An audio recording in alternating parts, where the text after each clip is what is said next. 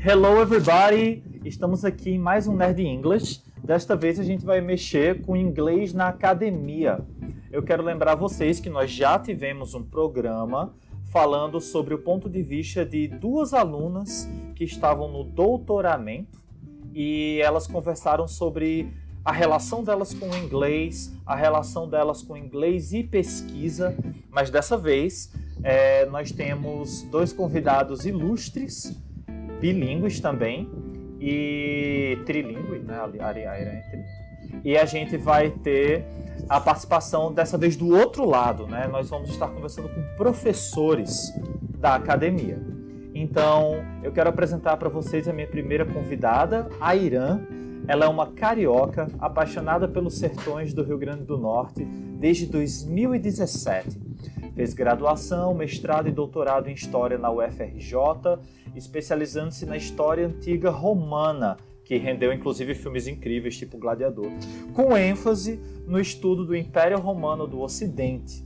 No doutorado, ela fez um estágio de um ano na Universidade de Lisboa e, em 2016, defendeu uma tese dedicada ao estudo da epigrafia latina na Península Ibérica no período romano.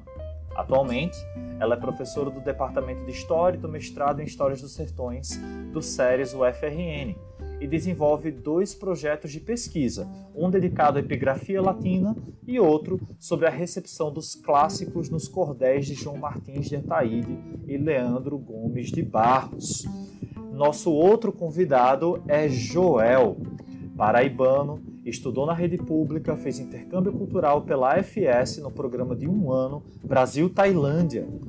É graduado em História pela UFPB, atual UFCG, fez mestrado em História na UFC, pesquisando sobre a crença sebastiana na Ilha dos Lençóis. Fez doutorado em História na Faculdade de Letras da Universidade de Coimbra, defendendo uma tese sobre o conceito de sebastianismo.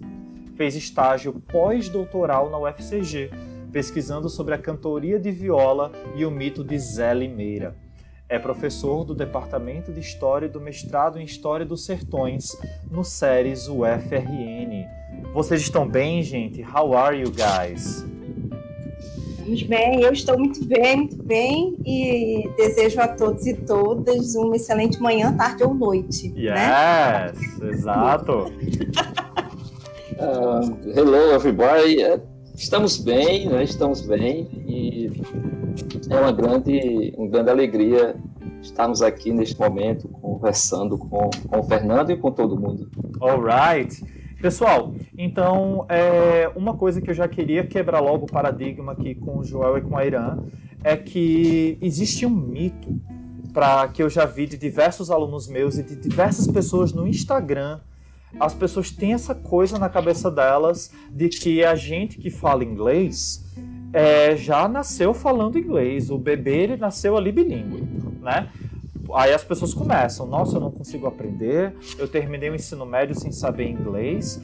É hoje eu sei que tanto Joel quanto a Irã se comunicam muito bem, leem muito bem, escrevem em inglês e eu queria saber, sempre foi assim, gente? Para a gente quebrar esse mito, né? Vocês começaram a graduação, vocês saíram do ensino médio já assim, vocês passaram pelo ensino médio já bilíngues. Como foi essa relação de vocês com o inglês? É, foi sempre perfeito? Eu sempre amei inglês? Como é que foi? Vamos começar com a Irã. Então, Fernando, é, a minha trajetória com o inglês é, é engraçada, né? Eu, eu estudava em escola. Bom, eu sempre separo a minha vida entre antes e depois de crises financeiras.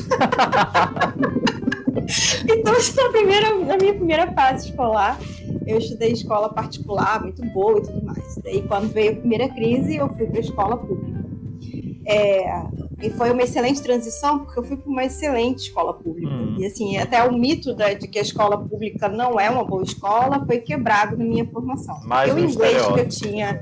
Pois é, o inglês que eu tinha na escola particular, eu lembro de uma frase: The book on the table. né? E ainda tinha uma musiquinha que ficava table, the table, everybody's on the table. Meu é, Deus do céu! Pois é. E quando eu fui para a escola pública, é, então eu tinha assim, eu não tinha uma relação com o inglês, eu não tinha uma relação é, é, de afetividade, é, seja ela positiva ou negativa, eu simplesmente não tinha, era uma matéria que eu tinha que passar. E, mas já quando eu fui para o ensino médio numa escola pública excelente do, aqui do, do estado do Rio, eu tive a oportunidade de escolher entre francês, espanhol e inglês, Massa. numa escola pública. Massa. E aí eu tinha o medo de fazer inglês porque eu achava muito difícil, porque a minha relação com o inglês já tinha sido muito complicada no início e escolhi espanhol.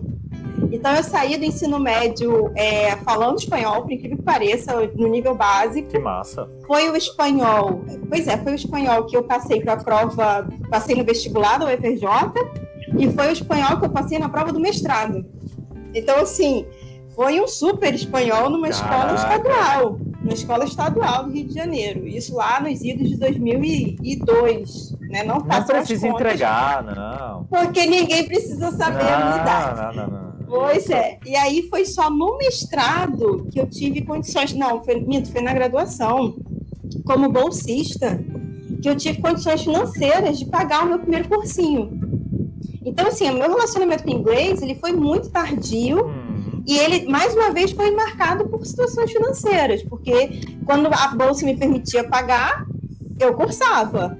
E aí a, acabava a bolsa, eu parava. Então eu passei por quatro cursos de inglês. É, e é engraçado que hoje nas aulas, porque eu continuo estudando inglês, acho que eu vou continuar estudando inglês por muito tempo. Primeiro porque eu acho que nunca está suficiente. Talvez por isso, né? Mas em, em cada aula de inglês hoje eu lembro às vezes de aulas, de cursos que eu fiz há 10 anos atrás, mas por conta disso, porque minha formação ela foi muito cortada, né? não foi regular. Então, a minha relação hoje com o inglês é uma relação de. não é só de necessidade, por causa do meu trabalho, mas é uma relação de afeto, um afeto legal, né? Eu gosto de estudar inglês e, e... e acho que abre o um mundo, né? Você concorda, Irã, que para todo mundo que está ouvindo a gente, para as pessoas que conversam comigo no Instagram, que persistência é uma palavra importante, se a gente for pensar, é. né? É, é porque é, eu, eu, não, eu não tive uma, uma relação com o inglês que foi marcada por, por essas intercorrências, digamos assim, porque eu quis, né? Uhum. Foi uma, era uma situação que estava acima da minha vida, né? E eu precisava lidar com isso. Eu me culpei por muito tempo, até os, os estudantes que estão me ouvindo, né, que pensam, poxa, mas aí é, eu não tenho condições no mercado de trabalho, eu vou estar sempre um passo atrás, porque eu não tenho inglês fluente, etc eu acho que a gente tem que pensar aí no percurso como uma jornada mesmo, né? Perfeito. né? E a gente usar é, o tempo que a gente tem para fazer para fazer o melhor estudo possível. Então, o que eu recomendo mesmo, assim, sem querer começar já dando dicas, mas acho que a primeira dica seria perseverar. Yes. de qualquer situação, você vai lá que vai. É, eu ia falar Cervantes vai entrar nas veias, mas não é Cervantes. não. É Shakespeare. Shakespeare, yes. Olha aí. Olha aí. Joel, fala pra gente como foi a, a, o, o, início da sua relação com o inglês. Bom, é, eu, eu, quando, quando ainda pequeno, né, minha mãe, ela, ela não tem estudos em inglês, ela tem o básico do básico, é, do português mesmo, né, a língua materna, mas ela tinha uns livrinhos, uns livros antigos, é, eu acho que era da, da, do IASIS, lá da década de 60 ou 70, ela tinha esses livros. E ela sempre assim, me mostrava esses livros. Eu, eu me lembro, assim, eu, com 5, 6, 7 anos, eu me lembro desses livros, mas eu não conseguia ir além, eu não conseguia entender né, justamente o que estava escrito ali. Era um, uma, um gráfico bem interessante, os personagens, assim, aqueles desenhos bem estranhos. Mas, enfim, é, no, no, no, fundamental e até o, o, o, segundo ano científico, eu tive o básico, né? aquele básico é, que não dá para a gente ir muito além do The Books on the Table. É, eu, é. eu tô percebendo uma relação entre o ensino médio de vocês e o Cacete Planeta. Eu tô percebendo uma, uma leve relação. E aí, quando eu cheguei a, ao terceiro, terceiro ano, eu fui para uma escola, uma escola pública que é considerado uma, uma referência na Paraíba, a escola o Estadual da Prata, E, e o, essa escola tinha um convênio com uma, uma escola particular, uma, uma escola privada de idioma. O governo do estado pagava para aqueles alunos da pública que queriam é, ter um curso especial, né? um curso Excelente. diferenciado. Excelente. E eu aproveitei, eu, eu e outro colega aproveitamos a, a oportunidade. Aqui foi o primeiro momento que eu pude cursar inglês numa, numa, com regularidade. Assim, De com fato. regularidade. Isso. Né? Agradeço imensamente aos professores anteriores, mas assim, foi nesse momento que eu pude iniciar a mesmo interesse, é, estudar mesmo inglês. É, só que aconteceu algo muito, muito mais radical na minha, na minha vida, justamente nesse momento, nesta escola. Foi a oportunidade de concorrer a uma bolsa para o intercâmbio cultural. Hum. É promovido pela AFS. A AFS, American Field Service, é, é, não se traduz mais literalmente, é campo de serviço americano, seria? É, não, melhor não. Intercultura Brasil, hoje é Intercultura Brasil, enfim. E eu, enfim, me submeti à, à seleção. Resumindo a história, fui aprovado em primeiro lugar. Era uma bolsa para a escola pública. E a partir daí minha vida mudou, né? Porque é, é, recebi mais estímulos para estudar o inglês, tinha que me preparar para fazer essa, essa viagem, é, tinha que escolher um país a maioria ia para os Estados Unidos, quem não era bolsista escolhia os Estados Unidos. É, e eu, como bolsista, recebi o Globo né, e a seguinte pergunta: escolha aqui qual país você tem interesse. Né? Que massa! Eu escolhi Alemanha, primeiro Alemanha. É, por que Alemanha? Porque eu tinha conhecido uma estudante alemã aqui. E ela era muito simpática. Eu digo, então os alemães devem ser simpáticos. Claro! Por que não? né? Eu não quero jogar é... no estereótipo, mas eles começaram duas guerras, tá? Eu só. Não, sei disso, eu sei. É, aí a segunda, a segunda opção foi o Japão, porque eu, eu estava numa fase assim, de, eu estava muito empolgado com o Japão, aquela época dos computadores, robôs, tecnologias, né? também estava praticando karatê, etc. Então eu escolhi o Japão, era fascinado pelo Japão. E terceiro, Tailândia. Não sei porquê da Tailândia, mas escolhi Tailândia. Né? Porque também é Oriente, tinha o Muay Thai, pronto, escolhi Tailândia. Não me lembro agora se no imediato, mas talvez alguns dias depois, eles me disseram: Ah, você vai para Tailândia. Né? Você vai para Tailândia, pronto, ok.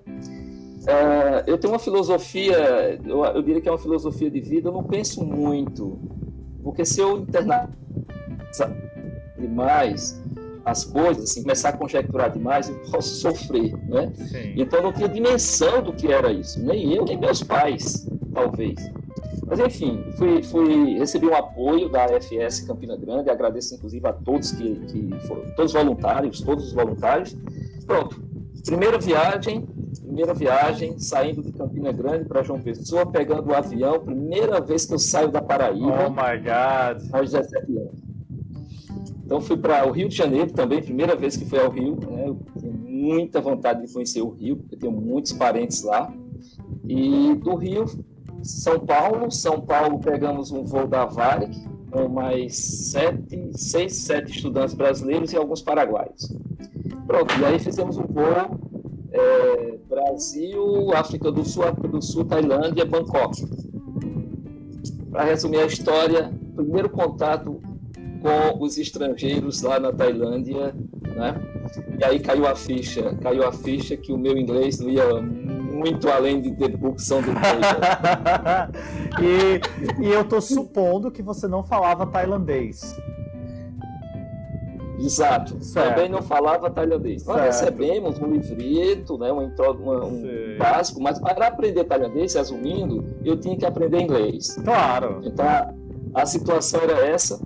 Né? E, e foi interessante, aqui eu, eu, eu, eu, eu gostaria até de dizer para aqueles que têm interesse, assim, que querem mesmo aprender o inglês ou outro idioma, eu acho que a persistência, paciência e estado de espírito. Yes. Né? yes. Porque, assim, persistência mesmo, porque não, não, não você não vai aprender do dia para a noite, né? e paciência também. Uh, mas é, quando você cria as condições para, é impressionante como o idioma começa a fluir. Né? Você começa, é, é, como se fosse um, um, rio, um fluxo, há um fluxo, é como a água, vai se tornando mais leve, soft. Né? Yes. É, e, e, assim, quando, quando é, ficamos lá em, eu acho que foi em Bangkok, ficamos por uma semana com os estudantes estrangeiros, todas as partes do mundo, né? Aí eu tentava ali, era portunhol com italiano, era é, inglês com dicionário com austríaco, que sabia latim. Nossa era, senhora! Assim, Excelente! Era, o que vocês imaginarem, mas uma coisa é certa, eu me comunicava. Claro, claro. É, é excelente. E assim, uh, uma coisa, só pegando um pequeno gancho em algo que Joel falou, eu não sei se quem está ouvindo a gente sabe, mas o inglês ele inclusive abre muitas portas para aprender o terceiro idioma, né? Quando você tem o português e você tem o inglês, não só pela quantidade absurda de livros que você vai encontrar pela internet, de cursos que são ministrados em inglês para você aprender, por exemplo, alemão, francês italiano, né? Tem o fator da quantidade, mas também tem o fato de que o seu cérebro, as suas sinapses, você já está com uma programação muito interessante ali de associação é, entre né, o seu léxico, ele já está muito mais preparado para você ir assimilando outros idiomas. Né, a Irã, por exemplo, que foi do espanhol para o inglês, com certeza teve uma trilha mais fácil do que se o inglês tivesse sido o primeiro. Né? Então, uma sequência de aprendizado de idiomas é sempre interessante e é sempre recomendável né? É, uma coisa que eu queria saber aqui de Joel e de Airan, começando por Airan. Airan, que papo é esse de que é importante escrever papers, né, que são artigos, uhum. e ainda existe também um, uma frase famosa de que inglês é a língua franca da ciência, né? Muita gente faz o resumo de seja lá qual for o trabalho em inglês, que é um abstract, e nem sabe por que está sendo feito em inglês, né? Uhum. É, então, como é que é isso? A gente realmente tem que estar preocupado em produzir inglês na academia? Isso é uma excelente pergunta. Eu não sei se eu sou a melhor pessoa para responder, porque eu sou muito crítica. Perfeito. Vamos lá, vamos lá.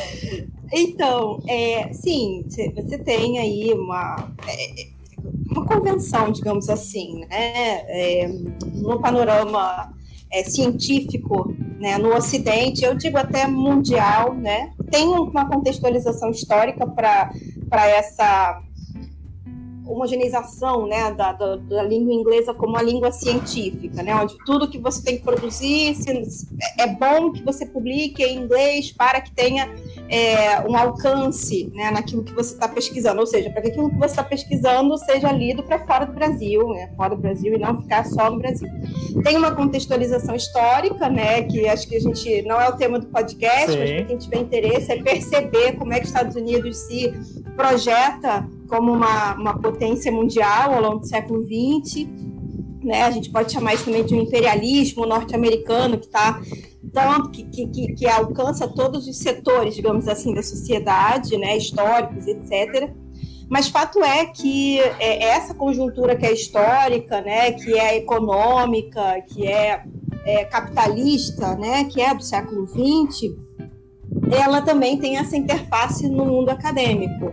O objetivo de você, é, em tese, então, o objetivo de você publicar um, um, um, resumo em inglês, né, num artigo que você vai que você vai publicar em qualquer revista brasileira, né, vamos falar só aqui do contexto brasileiro no primeiro momento. Sim. É, o interesse é que a partir desse desse resumo, né, um pesquisador de fora do Brasil, não necessariamente dos Estados Unidos, ou seja, é, um, pesquisador de outra nação que seja falante da língua inglesa, que entenda a língua inglesa, é, que ele consiga entender o que você é, está publicando naquele texto, ou seja, para que o seu texto ele tenha uma conexão, para que ele tenha uma amplitude é, para além das fronteiras é, é, brasileiras e, e, e enfim, é, falantes da língua portuguesa. É, isso é bom, porque na verdade você está, de certa maneira, é, expondo para uma comunidade científica, seja de que área for, o seu trabalho, né? É, por outro lado, a gente também acaba, e aí como a brincadeira que eu fiz no início, né, minha, a, por eu ser crítica a isso, né? Porque você é a minha, minha, a minha crítica é uma crítica de uma historiadora que está ancorada a, a problematizar esse imperialismo dos Estados Unidos no mundo inteiro, Sim. né? Eu acho que eu, é, eu acho que você você uh, o espanhol, por exemplo, que é uma segunda língua falada no mundo, ou no Ocidente, no contexto do Ocidente, ela é completamente obliterada pelo público brasileiro. Né? Então, você tem o Brasil como uma ilha é, portuguesa, digamos assim, falante da língua portuguesa na América do Sul, né? Na América, de certa maneira. Sim, sim. A gente está aqui sendo rodeado por falantes de língua espanhola e a gente acha que falar espanhol é, é, não é importante, que a gente pode fazer um portunhol, e que mais importante é falar inglês. Exato. Ou seja, a gente dá um salto triplo carpado para é, pulando todos os países latino-americanos para falar com os Estados Unidos e com o resto do mundo que para a gente só fala inglês também. Então, assim, eu sou crítica dessa postura. Claro. Mas é inegável que é, publicar artigos já na graduação e ter esse esforço de sistematizar um resumo que vai falar da sua pesquisa para quem não é o seu colega de universidade, quem não é o seu colega de cursinho técnico e tudo mais, é muito importante porque, é, e aí para fechar o que eu, que eu, posso falar sobre isso agora, é, porque é exatamente a gente entender que a linguagem científica ela não é bairrista, ela não deve ser bairrista, ela não deve ser para falar com aquelas pessoas que gostam da gente mas é importante que você tente democratizar aquilo que você está estudando, aquilo que você está analisando, para que outras pessoas também possam conhecer. Perfeito. É claro que essa democratização não é total, pelas críticas que eu já falei, mas eu acho que ela é interessante porque coloca a gente para dialogar com outras pessoas. Tenho certeza que o, que o Joel, nessa experiência dele na Tailândia, ele conheceu pessoas. Sim. Então, já que a gente não pode, é, infelizmente, pela conjuntura atual, a gente não, muitos alunos não vão ter condições de irem, né, de fazer o intercâmbio assim, acho que publicar e textinhos e esses resumos em inglês pode ser uma boa forma de começar a conversar. Né? Com certeza, e eu quero levar o assunto para Joel, é, pegando o gancho no que a Irã falou. É, Joel, eu imagino que essa questão do inglês, é, infelizmente, a gente tem todo o contexto imperialista, a gente tem toda, toda essa questão de como isso foi construído, mas eu imagino também que não saber inglês prejudique suas fontes. Eu estou correto? Você pode falar com a gente um pouco sobre isso? É, sim, Fernando, corretíssimo, corretíssimo. Né? Eu concordo também com o que a Irã falou, sim. É, enquanto historiadores, nós temos que ter uma visão crítica, né, bem clara acerca do, do, da própria perspectiva imperialista. Mas eu estou convencido de que, é, inclusive no, no momento, né, no nosso presente, é fundamental a gente construir redes. É fundamental a gente construir redes é, pesquisadores do Brasil, dos Estados Unidos, da África. Eu acho que a gente precisa é, manter é, parcerias, interações. Eu acho que a gente tem tentado fazer isso. E, há, e há, há uma língua que nos permite isso atualmente, nos permite fazer isso. É o inglês. Né? É, e, portanto, é fundamental. Eu acrescentaria também que eu acho que vem, vem é oportuno, muitas vezes as pessoas não dão a devida atenção aos resumos, aos abstracts em inglês, Sim. pensando que outras pessoas não vão ler. Né? E é justamente a porta de entrada para um, um pesquisador estrangeiro. Então ele vai pesquisar né, justamente no banco de dados, nas, na, nas, nos repositórios digitais das universidades, nas nossas inclusive, buscando informações sobre trabalhos, temas, enfim. Quando a gente faz uma, um rastreamento no Google, a gente tem uma noção de onde uh, houve acesso dos nossos trabalhos. A gente vai encontrar pessoas da China, vai encontrar pessoas da Índia, pessoas da Polônia, dos Estados Unidos. Tem como a gente rastrear.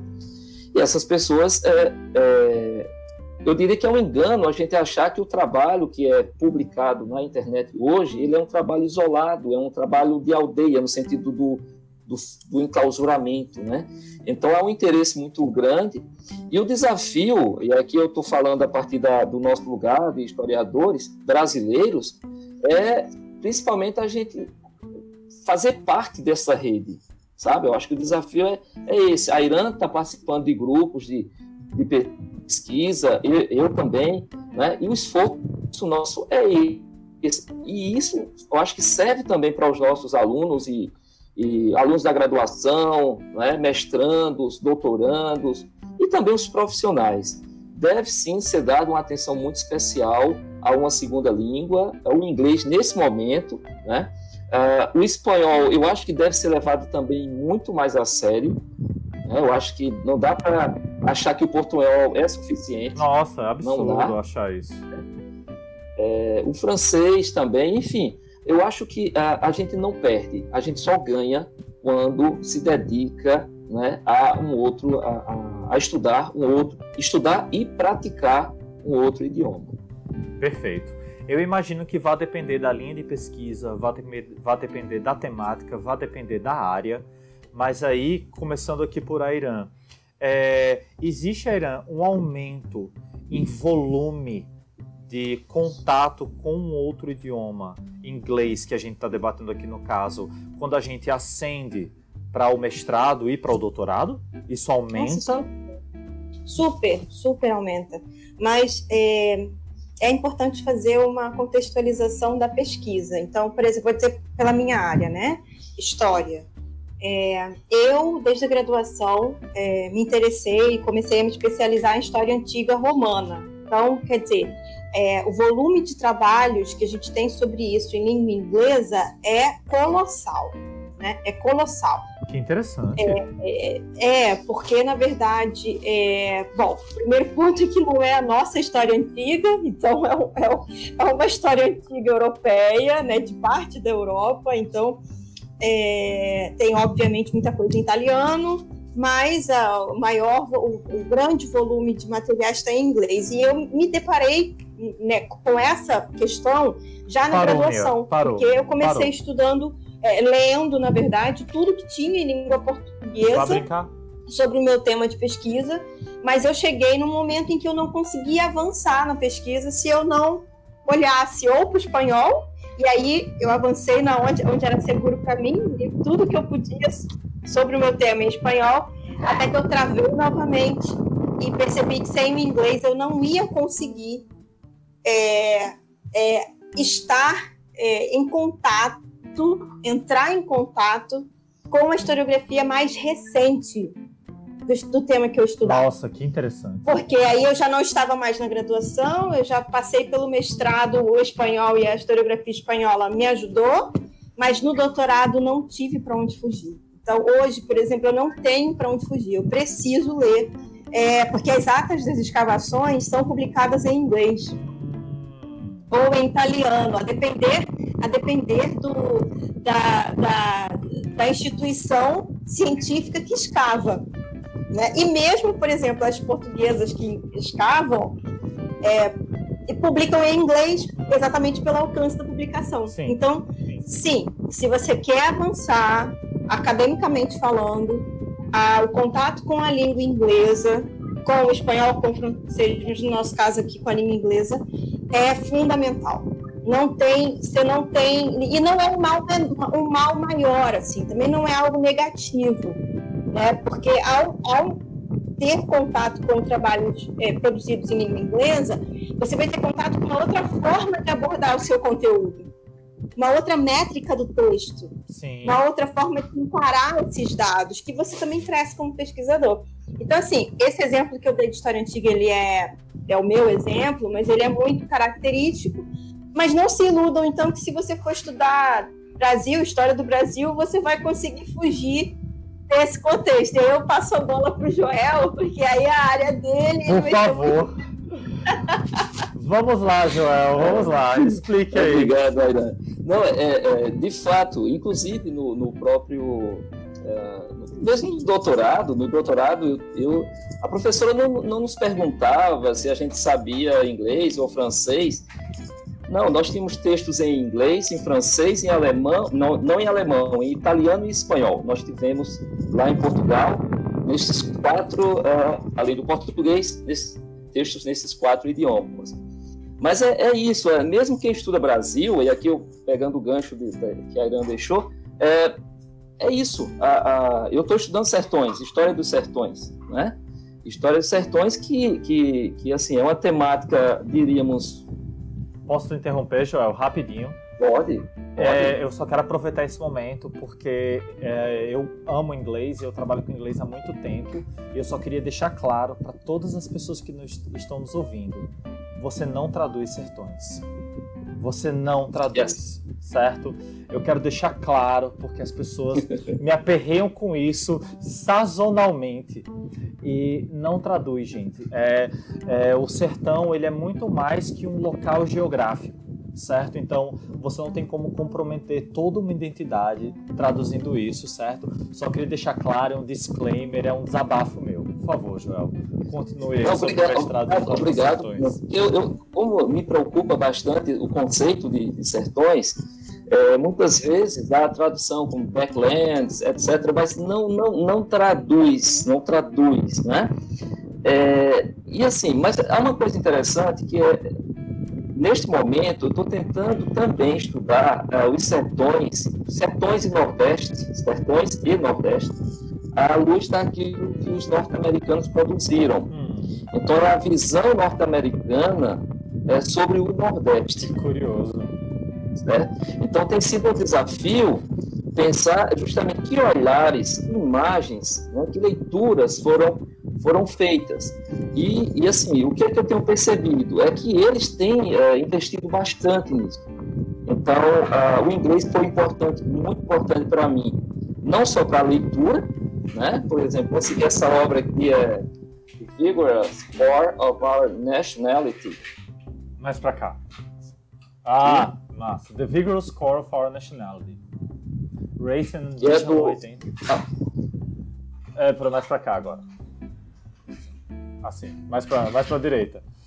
Race and national identity in northeastern Brazil. É, northeastern Brazil. Perfeito. Esse é um trabalho, né, do, do Stanley, Stanley Blake. É um norte-americano da Universidade de Ohio. Fez um trabalho fantástico sobre o nordestino fantástico. Né? É, e, e, assim, tem uma outra norte-americana, mas é professora da Inglaterra, ela se chama Courtney Campbell. É, tivemos a oportunidade de, de, participar de um encontro lá na Inglaterra há dois anos. Tudo bem, o encontro ah, havia a possibilidade de você falar em português ou em inglês, né? porque era um encontro de estudiosos do Brasil, então não havia, havia problema mas o quanto foi importante estabelecer uma base em inglês hum. para aproveitar bem, conversar com os pesquisadores, aproveitar ir para os institutos, né, institutos de pesquisa e a biblioteca, conversar com, com os bibliotecários, pedir as informações, chegar nas livrarias também, pedir informações. Então é um pouco, é um pouco isso, né? é importante pela pesquisa, é importante pelo diálogo, é importante pela cultura, porque você aprende né, conversando com as pessoas. Cada minuto que você tem para conversar é muito, é, é, é, muito gratificante, sabe? É algo novo. Só para eu concluir, Sim. eu cheguei a, foi uma igreja e pedi desculpas a um padre. Eu estava conversando com esse padre e eu olha, desculpe-me pelo sotaque. Ah, ok. Eu, eu okay. E recebi a seguinte resposta.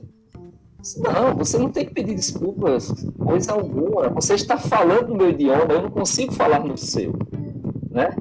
Que eu acho que é isso importante também, a gente não ficar pedindo desculpas se a gente está inseguro alguma coisa assim. É, existem várias pesquisas, inclusive tem um grupo brasileiro que trabalha com idiomas e está fazendo um trabalho interessantíssimo é, do que eles chamam de divulgação do idioma, que se chama Troika.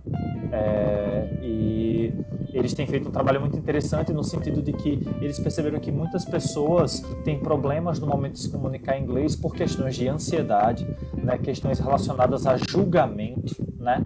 E aí eu vou aproveitar esse gancho só para falar para os nossos ouvintes algo que eu já falei. Eu já devo ter falado isso em cinco programas diferentes, mas só para reforçar que você que é uma pessoa bilíngue, né, você não tem que pedir desculpas por nada, porque você tem o seu idioma e você está se arriscando em um segundo.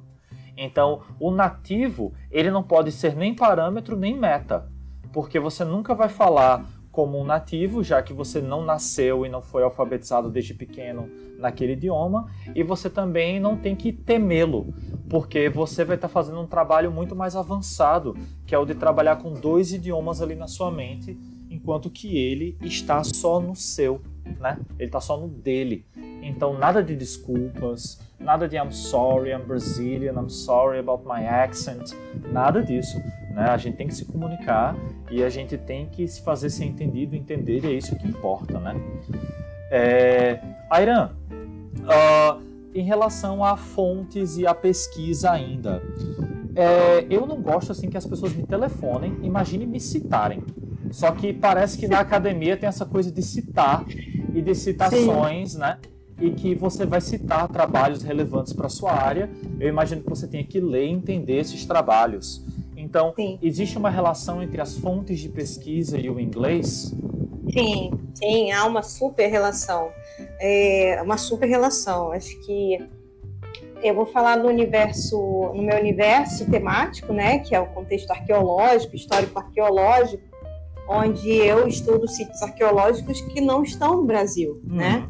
Então, assim, é, e, e, sítios arqueológicos, é, que quanto mais velhos, melhor, né? Então, assim, eu estou falando de, de documentações de dois mil anos atrás, de 1.500 anos atrás, é, para mais.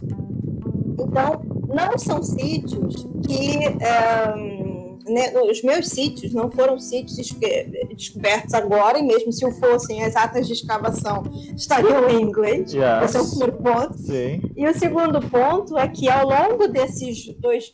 Ao longo do tempo em que o sítio foi descoberto, vamos supor que tenha sido um sítio arqueológico descoberto no século XIX, né? É, a primeira publicação saiu lá no 19, no final do 19 e início do século 20 ao longo do século XX, esse sítio continua sendo estudado, continua sendo pesquisado. Então, assim, é, a importância do inglês para a análise de fontes como essa é muito importante, porque através da língua inglesa, ou através do domínio da língua inglesa, eu consigo, por exemplo, comparar as perspectivas hum. sobre este sítio arqueológico X ao longo do tempo. Então, quer dizer, eu tenho um relacionamento muito mais íntimo com a minha fonte quando eu consigo percebê-la é, é, é, nesse tempo em que, em que ela é comentada, em que ela tem sido comentada. Então, assim, é, inclusive quando eu analiso uma fonte arqueológica, por exemplo, e, e teço ali as minhas considerações, é, poder ver as considerações de outros colegas sobre essa mesma fonte é fundamental. Hum. Né? Então, assim, e, e, o domínio do inglês me dá esse acesso, me dá essa possibilidade. Então, tem uma questão aí de você acessar aquilo que tem sido falado sobre a minha temática de modo mais fresquinho, mais recente, mais atualizado possível. Mas também tem quando, ao eu né, escrever sobre essas fontes em inglês, com as minhas considerações de uma historiadora periférica brasileira, né, periférica nesse sentido de que a gente não está nos grandes centros de pesquisa. Sim, sim. Quando eu analiso é, é, essas fontes que já estão sendo analisadas há muitos anos por outros pesquisadores europeus, e eu escrevo as minhas considerações em inglês, e eu publico em revistas importantes, ou o meu texto chega por um evento que eu fui apresentar, é, internacional, alguma coisa assim, a minha visibilidade ganha um amplo aspecto. Então, assim, é muito importante essa coisa da citação, não só da gente citar os grandes nomes, mas a gente também construir material para que a nossa perspectiva também seja citada. Exatamente. Então, é uma, é uma via de mão dupla, ao mesmo tempo em que eu. É, e isso é uma coisa que acho que a academia brasileira precisa estimular nos jovens pesquisadores. Os nossos, eu digo assim, e aí termino com essa fala. Eu acho que os jovens pesquisadores, o rapazinho, a mocinha que está lá na graduação, o mestrando, o doutorando, a mestranda, a doutoranda, é, precisa entender que o seu trabalho é relevante e precisa entender que a sua perspectiva ela merece, ela deve ser primeiro bem feita, bem executada e publicizada. Yes. Porque se a gente for nas bibliotecas, quantas dissertações estão lá e ninguém leu? Sim. Ninguém conheceu. Por que será? Né? Eu acho que a gente tem que sair da nossa caixinha e dar visibilidade ao nosso trabalho também. Perfeito. É, Joel, puxando essa questão da visibilidade para o nosso trabalho, para essas fontes de pesquisa, é, você imagina que é, você produzir em inglês, você ou traduzir a sua produção para o inglês, vai te ajudar a ser citado? Vai de fato aumentar essa visibilidade, como a Irã falou? Uh, ô Fernando, sim, eu tenho, tenho, tenho certeza que sim. A possibilidade de o meu trabalho ser lido, por exemplo, como eu falei anteriormente, na Polônia. Minha tese foi baixada na Polônia, né? Em, em, Hong Kong, é, na China, enfim. Então a possibilidade é muito maior, com certeza, de compreensão, se ela tivesse traduzida, sabe?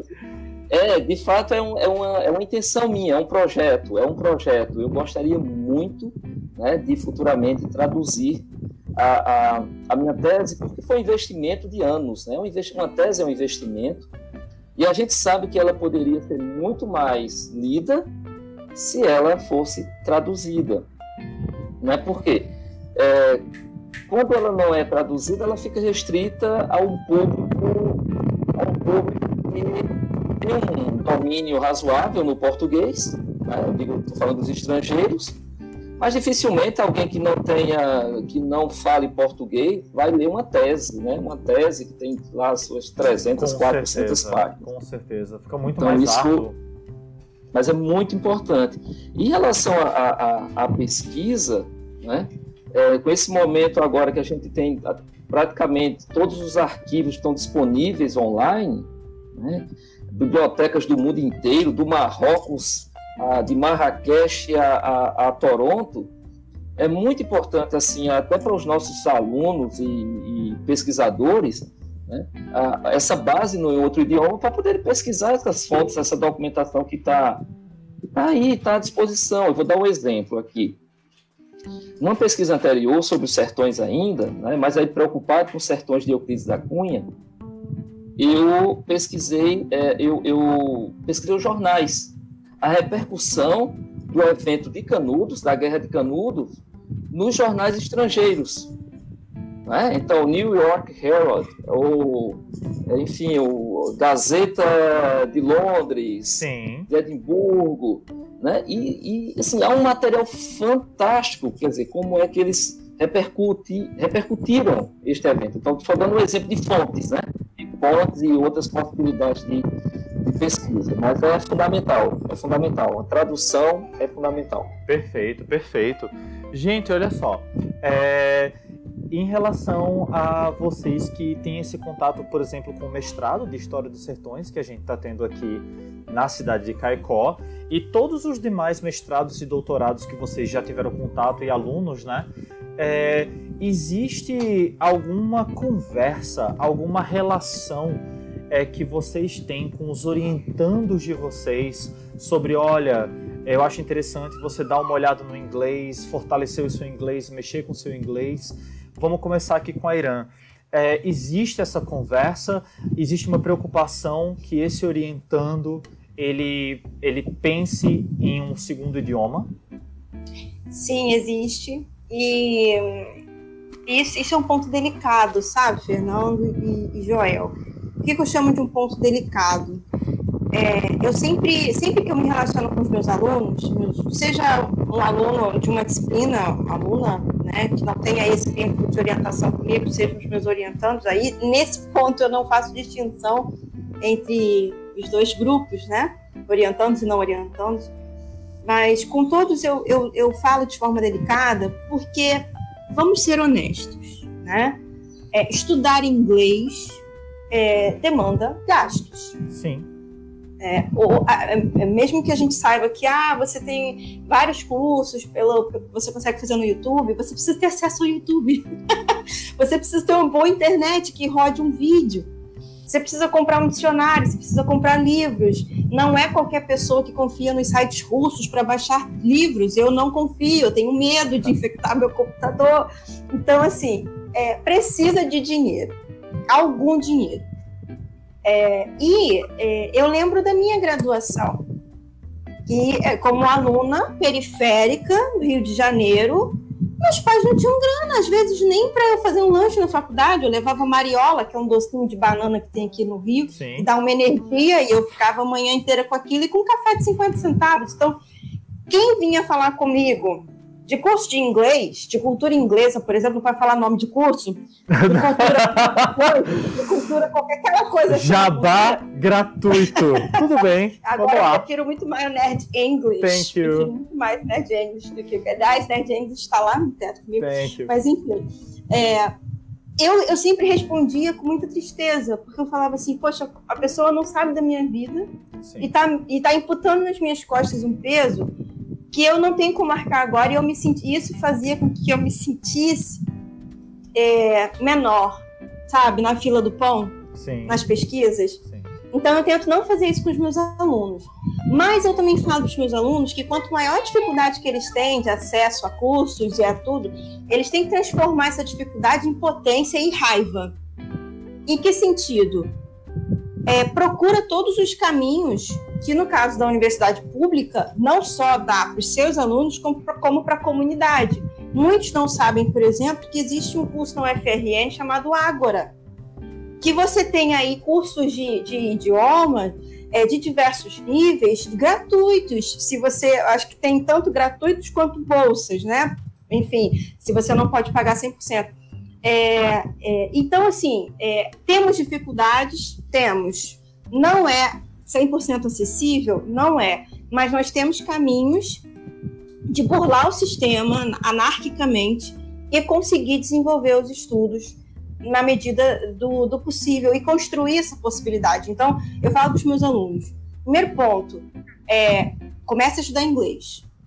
A Irã não tem o dinheiro. Eu falei: você assiste séries? Assiste séries em inglês e coloca a legenda em português é, ah, na, internet, na, na universidade você tem acesso à internet, faz um cursinho pelo YouTube lá na biblioteca da universidade, mas tenha contato com o tema, até você poder pagar o seu primeiro curso de inglês. Então, assim, transforma em raiva e funciona. Entre no grupo do Telegram da Nerd English, que tem Olha dicas aí, gratuitas de inglês diariamente, né? É, são das coisas que a Irã com certeza fala. É, Exatamente. E, uma coisa, e uma coisa muito importante, né?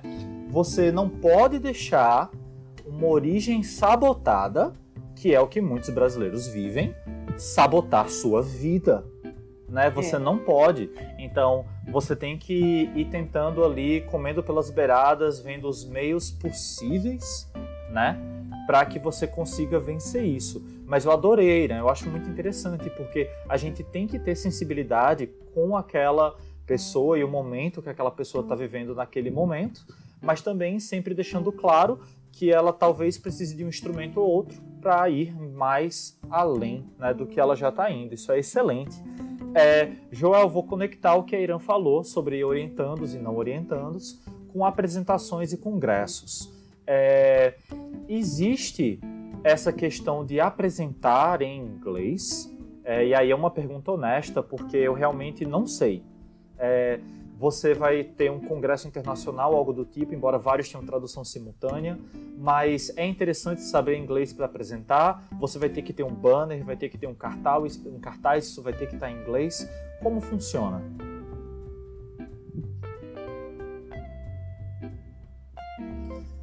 É, Fernando, sim, eu concordo também, achei interessantíssimo o que a Irã falou, eu, eu, eu, estou de acordo. Despertar a ambição do aluno e potencializá-lo ao máximo.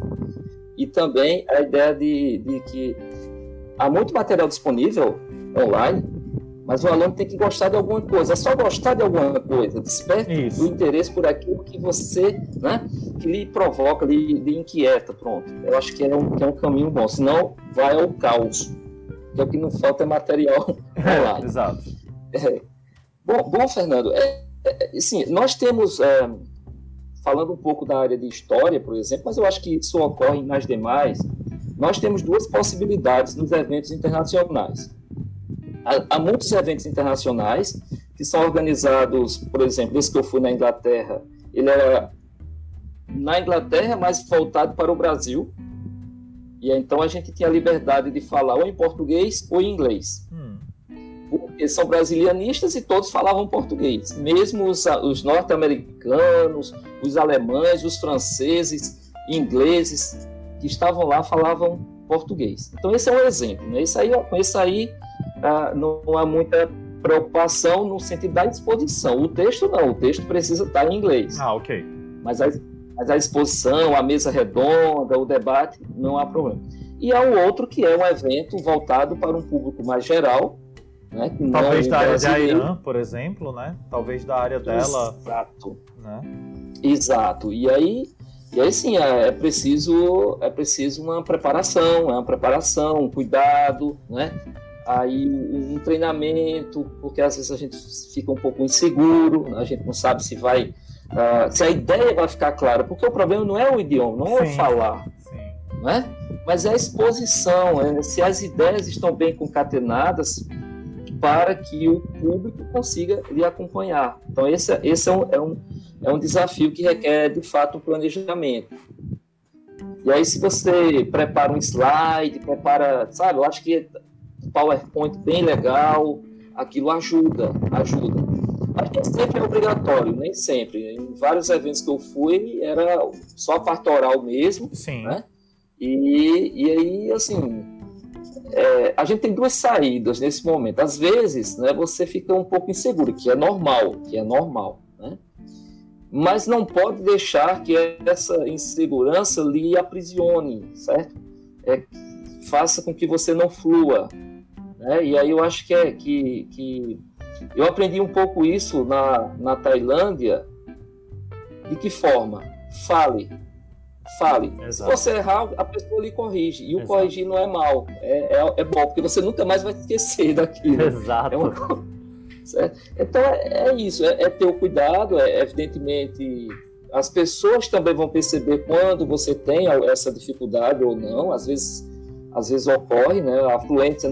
Por exemplo, eu, eu, eu assisti a uma apresentação de um colega, até do Rio, da geografia, e que mora há três anos lá na, na Inglaterra, mora perto daquela cidade, para quem assiste a série do Doc Martin, mora perto da cidade fictícia lá acho que é Plymouth. É. E, e ele, assim, ele falava, mas dava para perceber que, que ainda que ainda não estava fluente, sabe? Ele já morava um bom tempo, mas deu para todo mundo compreender. Né? Deu para todo mundo compreender bem a comunicação dele e assim a, aquele aquela segurança, mesmo não, mesmo que a, a fala não fosse tão fluente, ele falava com segurança. E aquilo passava para as pessoas também uma certa credibilidade. Eu acho que é, que é exercitar isso, sabe? Muito bom, muito bom. É, então, gente, nós chegamos ao final das nossas discussões que foram maravilhosas. Eu agradeço muito. Inclusive, fiquei muito triste porque eu perdi uma piada. A Irã estava falando sobre os sítios arqueológicos e eu perdi a oportunidade. Ela falou que os sítios são escritos em inglês, as atas, né, e tudo mais. E eu perdi a oportunidade de, de intervir e falar, poxa, então quer dizer que os ingleses eles não só saqueiam os lugares, os sítios arqueológicos. Curioso, eles também escrevem sobre. Isso é, isso é legal demais, né? Porque esses dias eu tava roubando os sonhos de infância de um amigo que, ah, eu quero fazer história porque eu quero ser tipo Indiana Jones. Eu falei, cara, Indiana Jones era um ladrão. Ele tava roubando do sítio arqueológico para vender no museu, por melhor que o filme seja. Entendeu? Então é isso, né? Eu perdi essa piada aí. Depois, esse pessoal Sim. depois vai lá para minha, minha aula de história antiga e quer reproduzir o discurso do Indiana Jones. É, entendeu? Se, se vocês me permitem, é, eu escolhi história influenciado pelo filme do Indiana Jones. Nossa, pronto, é isso, né? Então a gente já sabe, a gente já sabe o que Joel seria se ele tivesse nascido inglês, né? Britânico, e nossa, ia ser insuportável. É, olha só, uh, então, se eu puder deixar uma mensagem final aqui no nosso programa, é estude, veja a melhor forma que você pode para fazer isso, se prepare e esteja ciente de como vai ser o seu contato com o inglês na academia. Agora, os nossos ouvintes têm os dois lados, né? É, vamos para nossa dica cultural. A minha dica cultural é um filme maravilhoso, talvez um dos melhores filmes já feitos, né? Tá no top 10 com certeza da minha vida, que é um filme dirigido pela Sofia Coppola, chamado Lost in Translation. Ele é brilhante e vocês vão ter pouco da questão do idioma, vocês vão ter um pouco da questão da vida real, é, vocês vão ter uh, atuações brilhantes. Scarlett Johansson, ela tá no filme. Enfim, o filme é maravilhoso, eu recomendo muito. Lost in Translation. É, Airan, Rapaz do céu, tava aqui pensando o que, que eu ia falar e lembrei de uma série novinha da. Eu não sei se a gente pode falar canais de streaming. Oh my God, pode. Você pode falar Netflix. Pode. É só você fazer a propaganda e no final você fala hashtag paga nós Netflix. Fica tudo bem.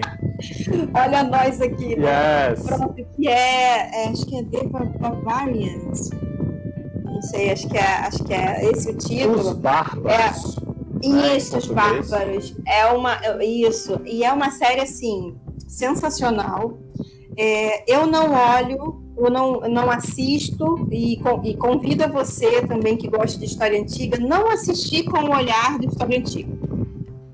Eu acho que toda série que, que tenta aí retratar esses períodos da antiguidade, uh, o roteirista faz escolhas, é, é, é, coloca romance onde não tem. É, então, assim, a liberdade poética está ali. Mas é uma série muito legal, ela é desse ano e ela retrata a chegada, esse contato dos romanos com os britânicos, né? E, e o mais legal é que os romanos falam em latim e os germânicos falam é, em alemão antigo, é isso, Fernando? Porque você já viu essa Exatamente. série também. Exatamente. Então, assim, é óbvio que não, não tinha como reconstituir essas línguas germânicas, você não tem registros escritos aí da, daquele, da, desse, daqueles idiomas, que são vários, mas essa, esse cuidado entre aproximar o contexto latino do contexto germânico é muito massa. A série tem uma fotografia muito legal, cenas de guerra assim que são complicadas, mas enfim, esteticamente são bacanas. Eu acho que é uma boa pedida para você ver. É, se você está estudando inglês, veja com legendas em inglês. É, e se você hum, é, tentar ouvir inglês, você não vai conseguir mesmo, porque está falando latim e alemão. Então, mas eu acho que é uma experiência muito legal para todos vocês aí aproveitarem esse, esses, esses feriados, esses finais de semana. E fica uma lição importante aí dada por a Irã, né? Não é porque você é especialista em algo que você tem que sair julgando sempre, né? Porque eu tenho Exato. amigos historiadores que assistiram a série e estavam enlouquecidos no Twitter. Olha, os caras colocaram estribo, nessa época não tinha estribo, como é que aquele casal deu um beijo na boca? Nessa época não tinha beijo na boca? Eu falei, minha gente, assiste a série. Sabe, cala a boca. Divirta-se, né? Divirta-se, passa, divirta-se, passa. Joel. Passa de parteiro. Yes. Bom, a, a, minha, a minha dica, ela vai sair um pouco da história, ela vai para a literatura policial.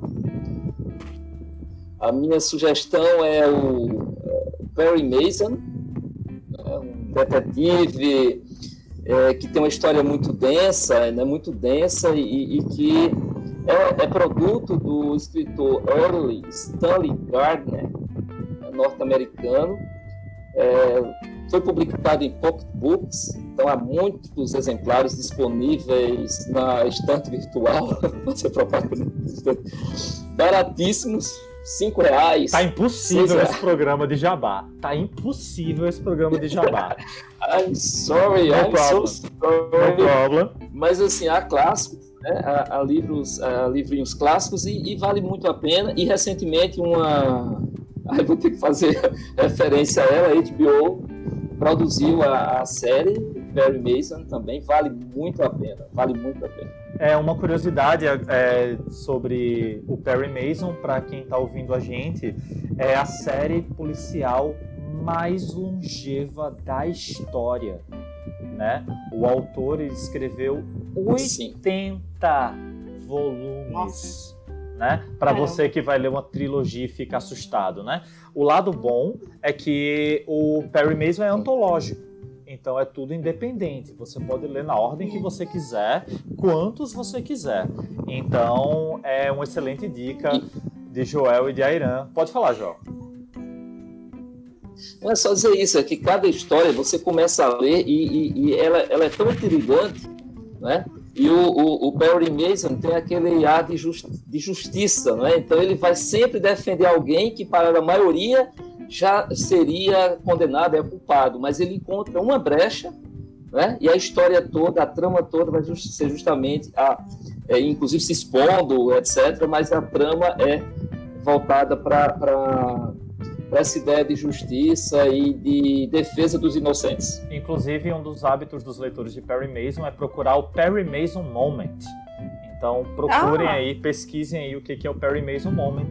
Gente, muito obrigado novamente, obrigado a quem está nos ouvindo. É, quem quiser mandar dúvidas, perguntas, sugestões, escreve para contato.nerdenglish.gmail.com. Sigam a gente no arroba nerdenglish, tem conteúdo diário lá é, para você que quer ter um pouco de contato com o inglês. Nós somos uma empresa de tradução e revisão que a, se abriu agora completamente para todos os níveis de consultoria linguística nesses dois idiomas, português e inglês. E a meta é ajudar você com seja lá o que for que você precisar nesses dois idiomas. É, novamente, obrigado aos nossos convidados e nós ficamos por aqui. Alright?